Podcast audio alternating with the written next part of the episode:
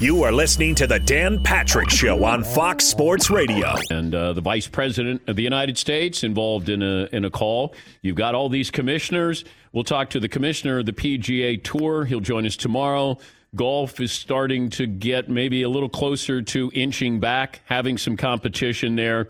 Because there's other tournaments. We look at the majors. British Open canceled. You know, the Masters has been pushed back to November. U S Open has been pushed back. P G A Championship's been pushed back. Not canceled, but the British Open has been canceled. But there's other golf events that are going to be happening before those majors. So we'll talk to uh, Commissioner Monahan. He'll uh, join us coming up tomorrow. We were talking about best uniforms. U S A Today had the rankings here. Do you know the worst uniform ranking? And I, I don't think this is fair, but I think we look at the franchise, therefore the uniform. A uniform looks better when you win. Let's face it. The creamsicle uniforms with the Buccaneers didn't look great when they came out in the seventies because they weren't very good. They had the Selman brothers, and that was about it. Steve Spurrier, uh, Steve Young came in for uh, a brief visit. Uh, Doug Williams came in. The worst uniform in the N F L. This according to U S A Today. You guys want to guess? Um, Nick Levin, I'll start with you. Worst based on, uniform. Based on your tease, the Bengals, because they've been bad. Bengals? No, they're not in the uh, bottom ten right now. Uh, he, here's the description. Hideous color scheme wed to a logo that rubs people the wrong way. Paulie? Washington Redskins. Yes, come on down. Wow. Yeah. Uh, the second worst uniform. Remember when the Bills were using all that piping and heavy color swatching all over the shoulders a decade ago? You would have thought that no one would ever try to replicate that look. Alas, the Arizona Cardinals. Second worst uniforms. This according to Nate Davis, uh, U S A Today. I, I thought this would be the team that had the worst uniforms just because of their helmets. The thirtieth ranked uniform in the N F L is? Jaguars. Yes. Mm. Jacksonville Jaguars. Yeah, Paulie. Jacksonville's cleaned it up in the past three years. They've cleaned up the helmets, and they also went with that white-on-white, almost like a Penn State look with that uniform, which Leonard Fournette looks even more fearsome with. They've cleaned up Jacksonville a little bit. Is the problem with Jacksonville really just the helmet? For me, it is. Well, I, I can't get other past... than that, it's a pretty solid uniform. Well, I didn't know what that color was of. Like it, it wasn't brown and it wasn't gold, and I, I didn't know what it was. So that kind of that was one of those. If I went to you know Crayons or Sherman Williams, I'd go, "What color is this?" And I'm not quite sure. Uh, that bothered me. The twenty-ninth ranked uniform. They ripped Atlanta's rollout on Twitter, but a team that looks more X F L than N F L doesn't have a paw to stand on. Mm. Your Carolina Panthers. Yeah. twenty-eighth is the Cleveland Browns. Wow. Okay. twenty-seven is the Titans. I hate the the new uh, the numerals on there. The imagery of a Roman centurion is kind of cool with the shoulder flaps and the sword sheath on the hip. But the Navy helmets were an upgrade. That just too much going on here. I, I disagree a little bit. I think the Titans have some nice color combos. Mm. It gets a little busy, but they have a uh, S E C, old school seventies S E C feel, even though S E C wasn't around in the seventies. Uh, it's a terrible use of a great color in those uniforms. Okay. All right. This one's going to hurt. It's not just, it's, it's, it's just not wearing well as nineteen nineties as friends, and the problem is amplified by how sharp their color rush uniforms are. Your Denver Broncos, mm-hmm. twenty-sixth worst uniform in the N F L. Sorry, Todd. That's insane. Yeah, That's insane. Sorry. All right. It's absolutely correct, because when the Broncos do that color rush and they go back to the dark blue on a Thursday night, they look fantastic. All right, here's your top five. New Orleans Saints. Now, the the old gold that they went back to is pretty. I love the white with the gold. The old gold, I think that is as sharp as any uniform in football. Number four on the list is going to be a shocker. Shocker. I don't even, I can't even give the description they have in U S A Today because it'd give it away. Uh, anybody want to guess? Number four on the list, best uniforms in the N F L. Seton O'Connor. The Steelers? No. No, Steelers got an awesome uniform. Yeah. Although they only had the logo on one side of the helmet. Which is kind of cool. Yeah, but I never understood that, why they only did on one side. Like, like was it budgetary reasons or something? But they only have it on one side. Like, you know, the Cowboys don't have a star on just one side. Does Green Bay doesn't have the G, or the Bears don't have a C on one side. Yeah, Paulie. Are the Packers number four? I think Packers are top five easy. Packers are not in the top five. That's blasphemous. Your Seattle Seahawks are the fourth best uniform. Wow. And I'm like, which uniform? Who wrote this, Skip Bayless?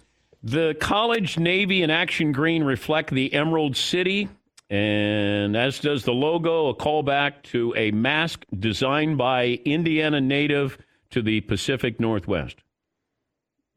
All right. Number three, your Pittsburgh Steelers. Number two on the list, I have no problem with this, your Los Angeles Chargers. The best uniform in all of football, your Vegas Raiders. Yeah. yeah. According to U S A Today, it doesn't get better than the silver and black, who feature an awesome color scheme, fantastic logo, overall clean look since its inception in nineteen sixty-four. That guy's a good writer. That U S A Today, I like the U S A Today. Not a lot of words, short articles. Like them. Wait, is that your John Gruden? Yeah, oh. Like the U S A Todays. Oh, okay. Them U S A Todaysers, they know what they're talking about. Journalism. Yes. Paul in Ohio joins us. Hi, Paul. What do you have for me today? Yeah, Dan. Five foot nut and one thirty. All right.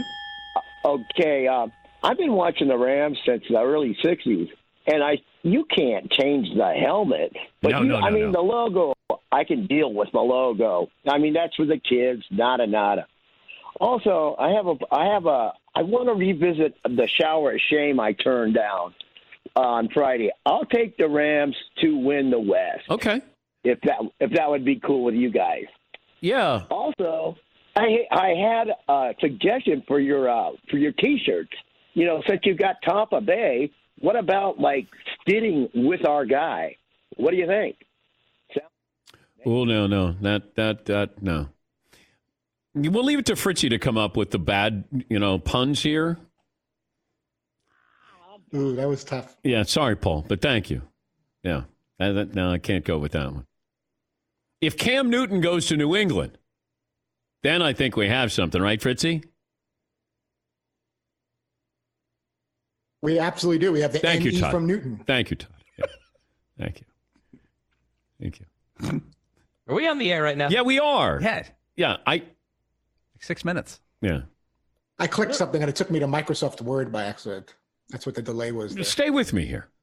Right? Stay with I, me. I was, I was trying to cl- up. I was trying to click my mic button and I clicked the, the uh, icon next to it and all of a sudden Microsoft Word came up. But the N E from Newton would be good for the Patriots. Thank you, Todd. You're welcome. All right. Uh, yesterday we had a brief period of N F L excitement as uh, the rumor came out on Sports Talk Radio that the Browns may be contemplating trading Odell Beckham Junior the third to the Vikings. Well, it didn't take long for N F L reporters to say, nah, I don't think that's true. Uh, but hey, Sports Talk Radio, social media, we needed something. Talking heads. It was just a rumor I'm hearing. That's where it's dangerous. You hear things, but you want to be able to report things that are accurate. And I, I'm not giving a tutorial here. It's just when people say, hey, I'm hearing, they think it's fact. And I checked a source and I said, are the Vikings interested in Odell Beckham? And at first, my source said, well, they got to get a number one receiver. And I go, okay, Adam Thielen's not your number one receiver. You lose Diggs to the Bills. And I go, it just seems strange that the Vikings would want to bring in Odell Beckham after getting rid of Stephon Diggs. And then my source came back this morning and said uh, they're going to look at drafting a wide receiver, that they're not going to trade for Odell Beckham. Now, that doesn't mean that, you know, there wasn't some validity to this, but when you're hearing That could be, hey, you guys interested in Odell Beckham? I don't know. Let me check back. And then it could be, nope, we're not. Well, you were hearing that they were talking about it, but there was no... Now, I know people attach draft picks to this. And, and look, maybe it's true. I'm just going by my source. And, and, you know, there was a second and a fifth round attached to Odell Beckham. But if I'm Minnesota and I'm, I know Mike Zimmer, you're not going to do this. You're not bringing in Odell Beckham after just getting rid of Stephon Diggs. Kirk Cousins needs some calmness there. All right. But it was, I'm hearing that. So with no games to talk about, we dissect every personnel move like it's groundbreaking. You know, the Bears trade for Nick Foles. My God, that's an hour.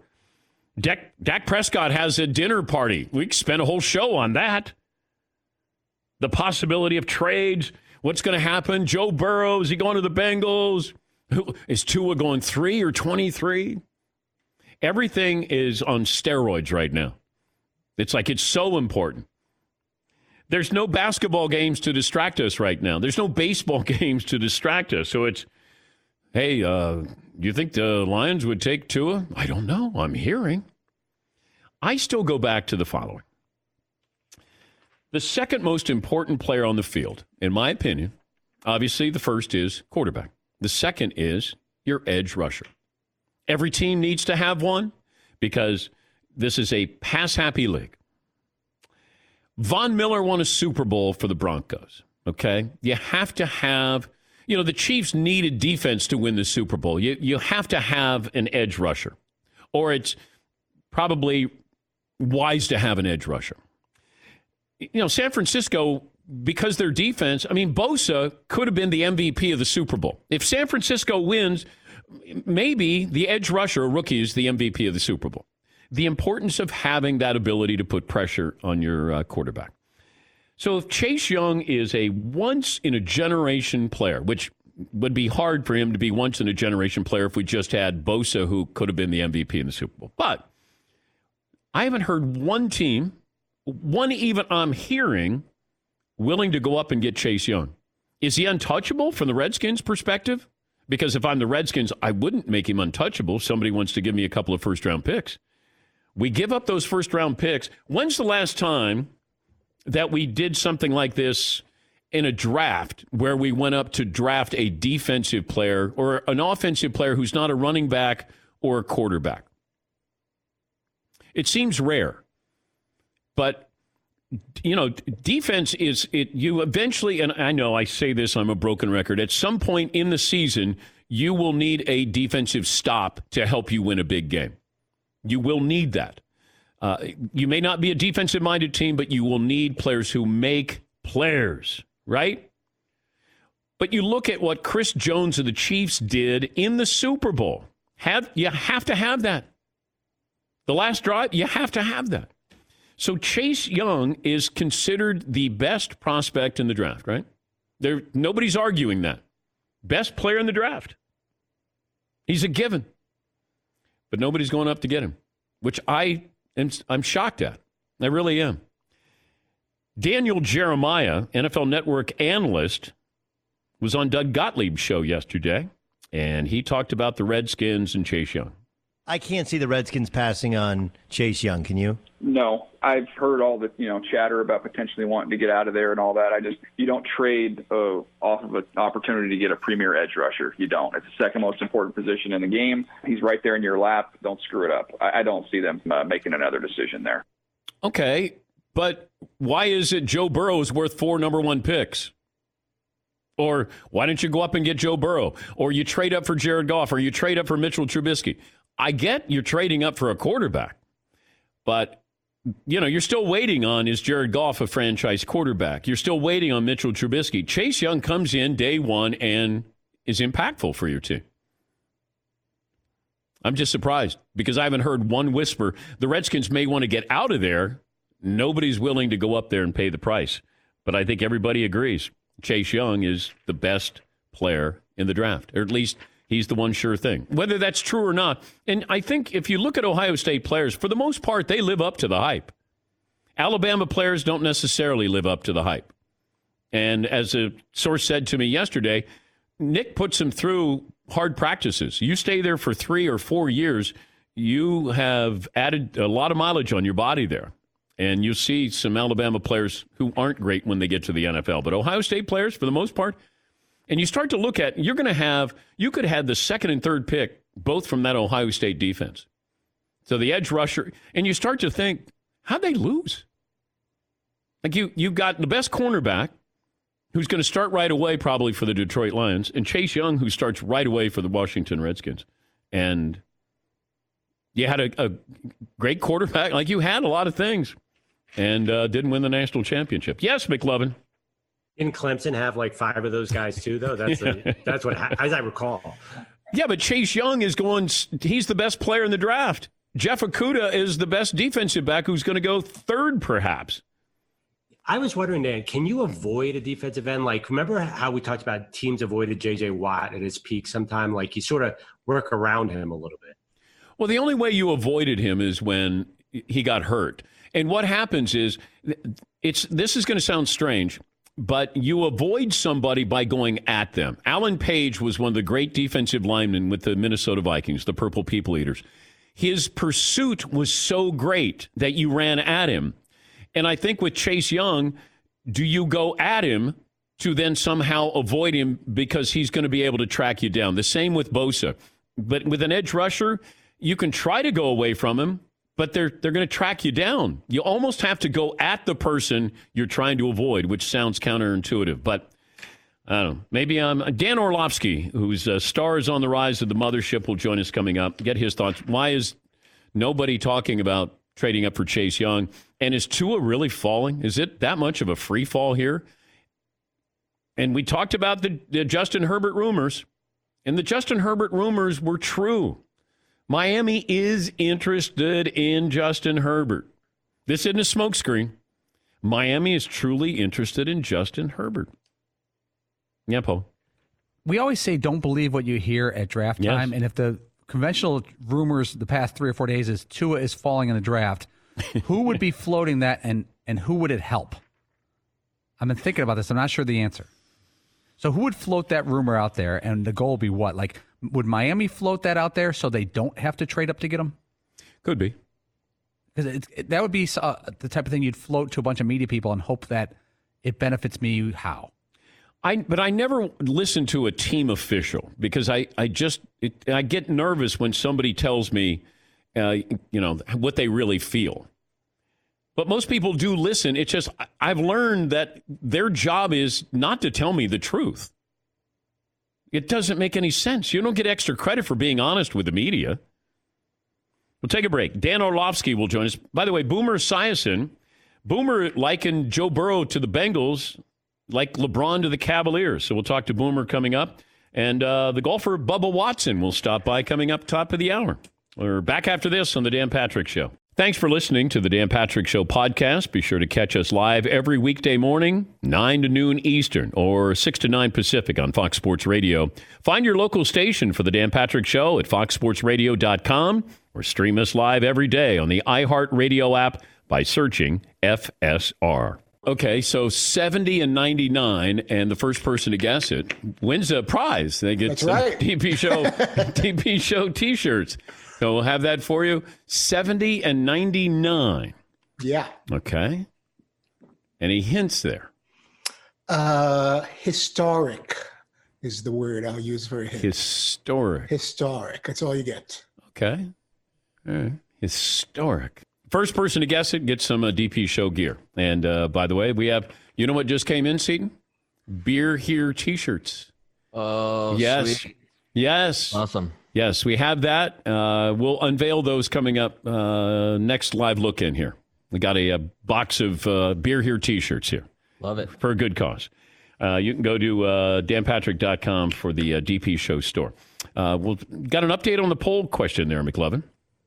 Yeah, do you like old school or new school uniforms? As you'd expect, sixty-four percent say old school. A little closer than I thought.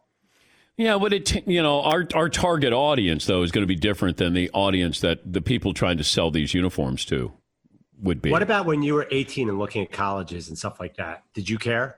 No. I, I I grew up when I was really young with the Browns uniforms. We were pretty simple. And then I went to Cincinnati, moved outside of Cincinnati. I had the Bengals uniforms. Those were horrible-looking uniforms. Horrible. Ho- boring. Absolutely. The the Chargers came to town. I snuck into the game at Nippert Stadium, and I saw the Chargers take the field, and it changed my life. I went, oh, my God.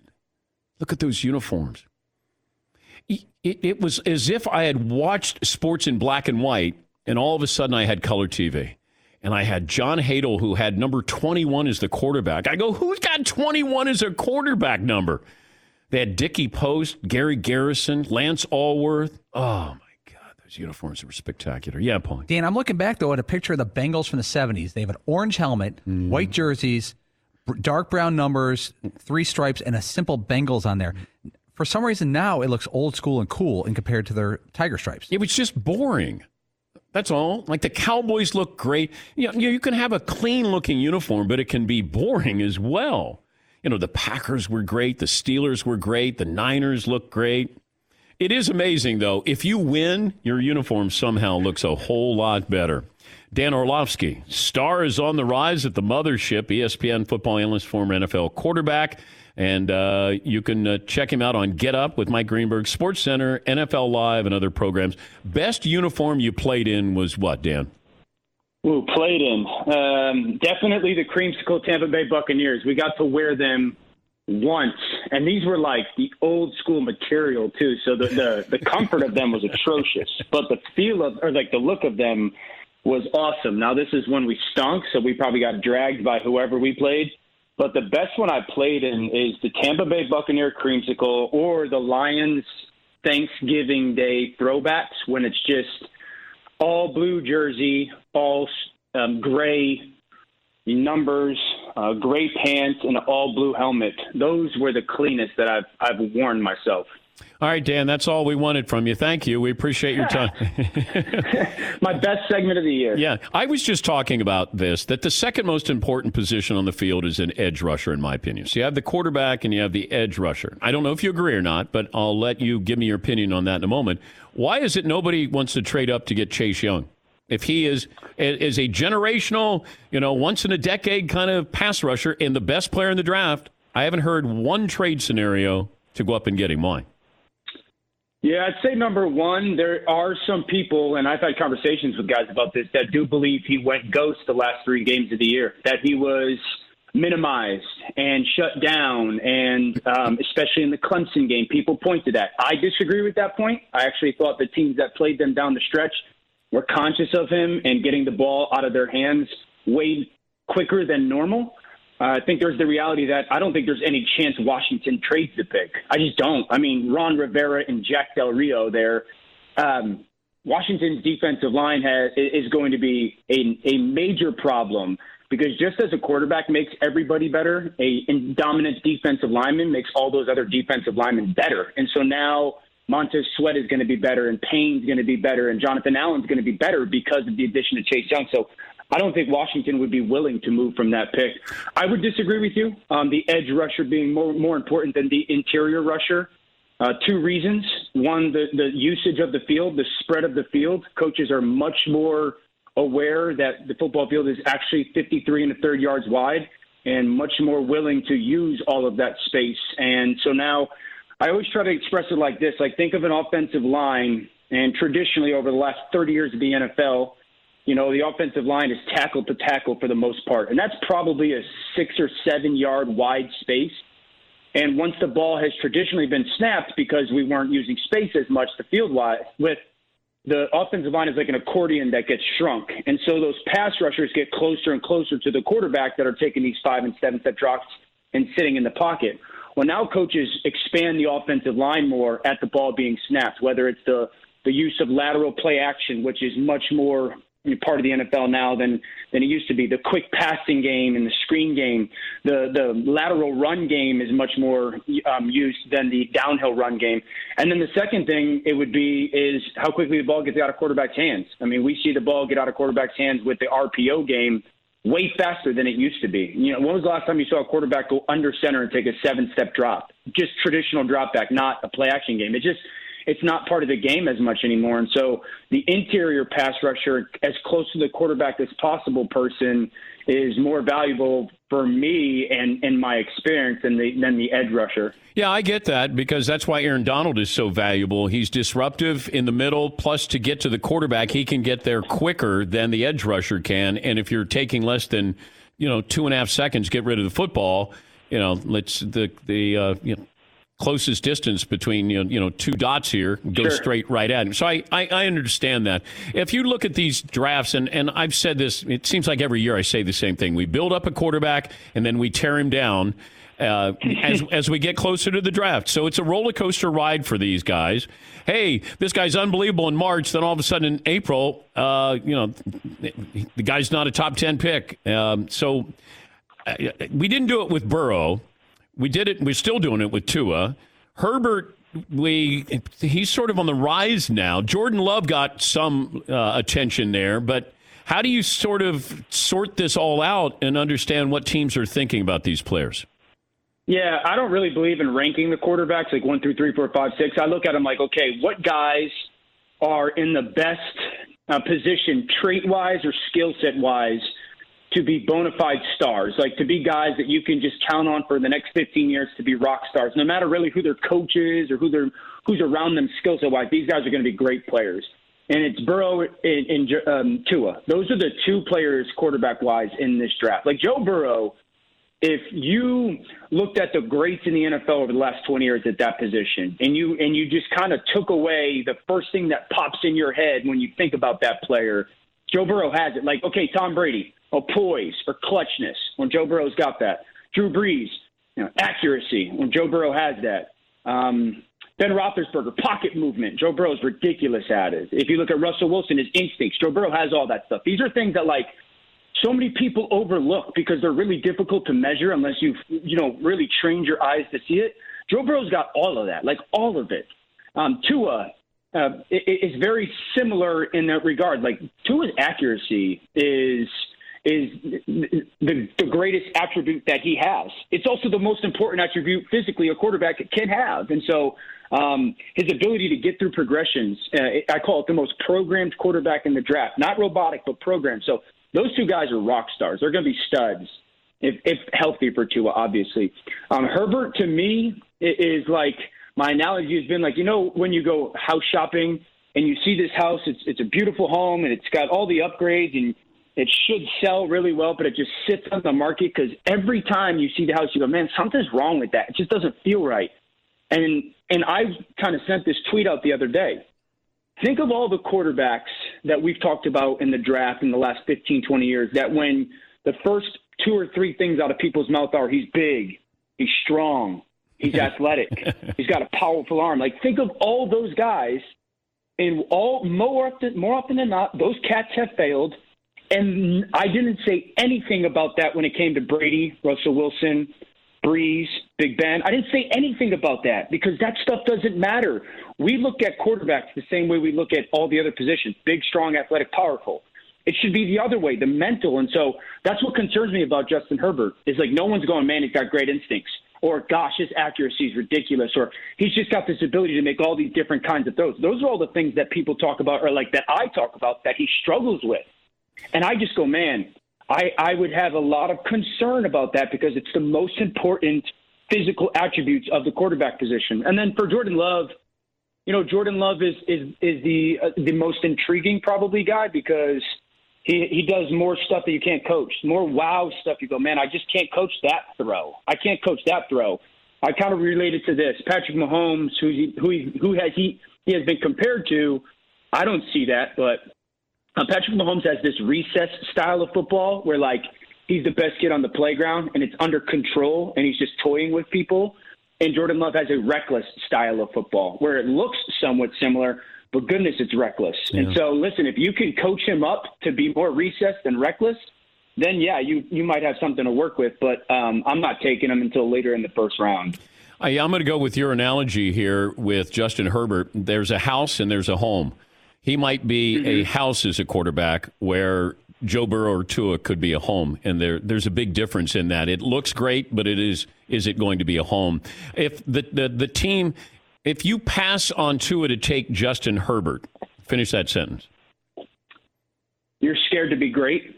You, you're you're okay with trying to be mediocre. But is it the fear of taking him or the fear of not taking him? Which one do you think is stronger in this draft with Tua? I, the fear of taking him. And I said that I said that in January. It's going to take courage to take Tua. Let's be honest. It's going to take courage to pass on Tua, because this is the same guy that – and Kirk Herbstreit's great, right? Kirk Herbstreit is, is, is outstanding at what he does. And I think he's got a great feel and understanding of that spot, that position, college football.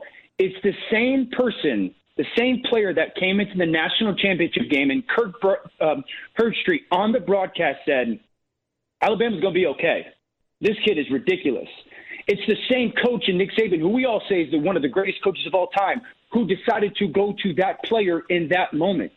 And so um, if, if, if a team decides to draft Justin Herbert, it's just they are so scared that Tua is going to become hurt that they're they're willing to become to, to chase mediocrity than greatness. They'd rather play it safe. And it's funny, I was just watching First Take, and Michael Jordan was talking about the, the Last Dance thing, and he was talking about in his first year he had an injury, and the doctors told him there's a there's a ninety percent chance you won't get hurt, and there's a ten percent chance that you'll get hurt and you'll end your career. And Jordan looked at him like, but I'm like, I'm trying to be great. There's a ninety percent chance. There's a ninety percent chance that if you draft Tua Tagovailoa, you're going to become great as an organization. He's that stinking good. But if you want to bet on the ten percent because you're scared, then that, that's on you. And later that year in the playoffs, Jordan put sixty-three on the Celtics in the Garden.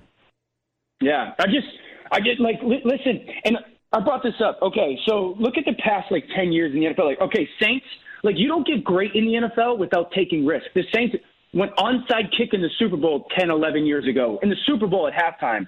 The Eagles a couple years ago, as the number one seed, decided to go into the, the playoffs with a backup quarterback and and um, ran a trick play on fourth and goal. The, the Chiefs traded up to get a quarterback from Texas Tech when they didn't need to. They had a veteran and were a playoff football team. The Ravens took a quarterback in Lamar Jackson that couldn't fit into the N F L. Like, You, if you want to become a great championship caliber organization and you want to become great, you've got to take risks. Like, you've got to take risks.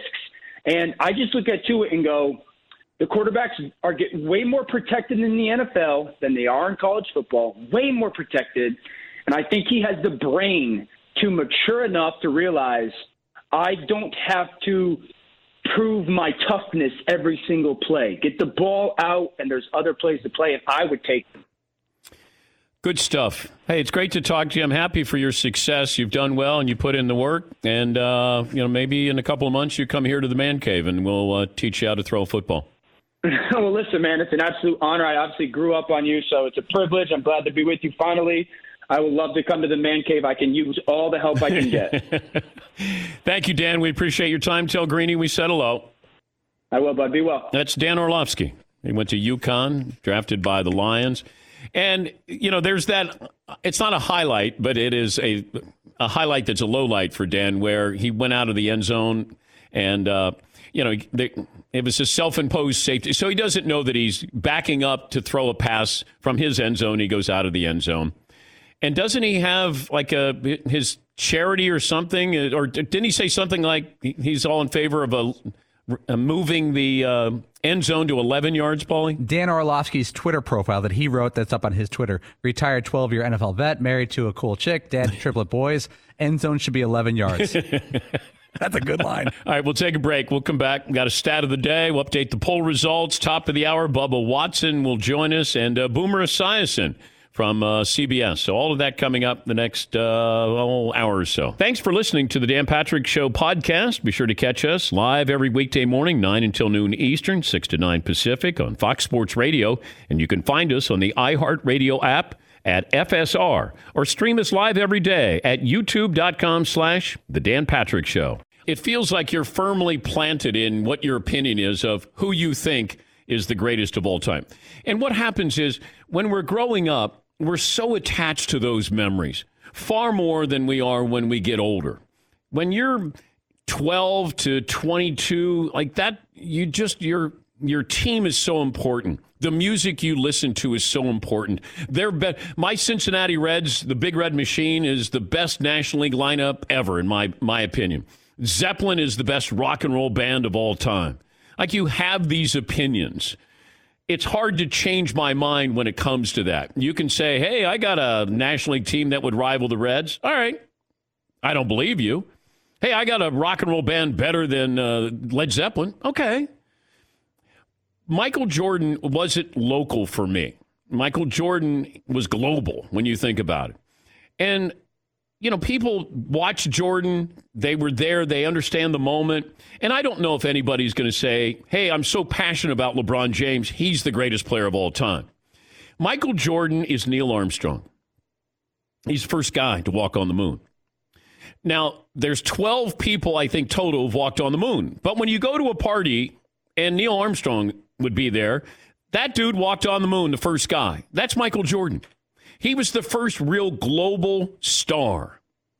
And he's almost become mythological when you think about it now. Michael Jordan has become Babe Ruth-like. LeBron can't compare, can't compete with that. LeBron's one of the guys who's walked on the moon, but he might be the twelfth guy, the ninth guy, the eighth guy. Imagine if you're there and you're having a conversation, Neil Armstrong's there, and you're one of the other guys, Buzz Aldrin, and you you were second, but that, okay, that's not, he was the first guy to walk on the moon. You can't win that argument. Mike is the first to do it, and, and he really gave the blueprint to all these other athletes. And Muhammad Ali wasn't with a team. He was global, but he was an individual. But Mike w- became global because of, you know, Air Jordan. Ali was global because he would fight around the world. And, and, and it was different. Mike was with the team, but also singular as a global spokesperson and a billionaire. It's just different. Uh, I, I think when LeBron is all said and done, we'll have an argument, at least a good discussion here. Because people ask me all the time, hey, you were there when Jordan won all those titles. Michael Jordan, if I'm going to win a game, is the guy I want out there. We we do this argument with a quarterback. Who's the quarterback you want to win a game? Who's the guy you want at the plate with the game on the line? Who's the pitcher you want on the... Well, Michael Jordan is that. And I can't argue with anybody else in that situation. Game on the line, one game to win. Michael Jordan is the guy that I want leading my team. Do I think LeBron is a better basketball player than Michael Jordan? I do. I do. If you look at what he's done, the totality of his career, the style, what he does at his size, there's no one like him. There's there's no one like him in the history of the game. Magic was his size, but was not anywhere near the athlete that LeBron is. LeBron can score, he can rebound, he can pass. Uh, he's not the defender Mike was, but if I wanted to win a game, I'm taking Michael Jordan. I just am. I saw it, saw it with my own eyes, and until somebody proved different, he was the guy. As much as I loved Bird and loved Magic, and I kept thinking, you know, this Jordan guy thinks he's as good as these guys. And then when Mike put up sixty-three on the Celtics in the Garden, that's when Larry Bird said he realized there's a new sheriff in town. There's an, like, I realized I wasn't the best player in basketball. And that's from a guy who won three M V Ps. He knew he was not. That's what Mike did. He came in and it was this tsunami. And all of a sudden you kind of came up for air and you go, is it coming back again? And it was. I would take him, you know, is he the greatest player of all time? Yes. Yes. Bill Russell won more, but that wasn't just Bill singularly. M- Michael, you know, would go out and dominate games. He would dominate opponents. He would make you cry. But if, if we're even doing the all-time draft there, if if I'm starting my team with anybody, I'm like, I'd have a little bit of a debate between Kareem, but the game has changed now. What would Michael Jordan be like in today's game? Would he be a three-point shooting guy? Would he be as effective? Would Steph Curry be more valuable because he's a, a great three-point shooter? I got. What would Bird be like today? Would Bird be better, you know, because he could shoot the three? He could rebound. He could pass. He could do all those things. He wasn't the defender Jordan was. Like, what would Magic be? Would he be shooting more three? Like, those are the questions you had that you can't answer, but they're fun.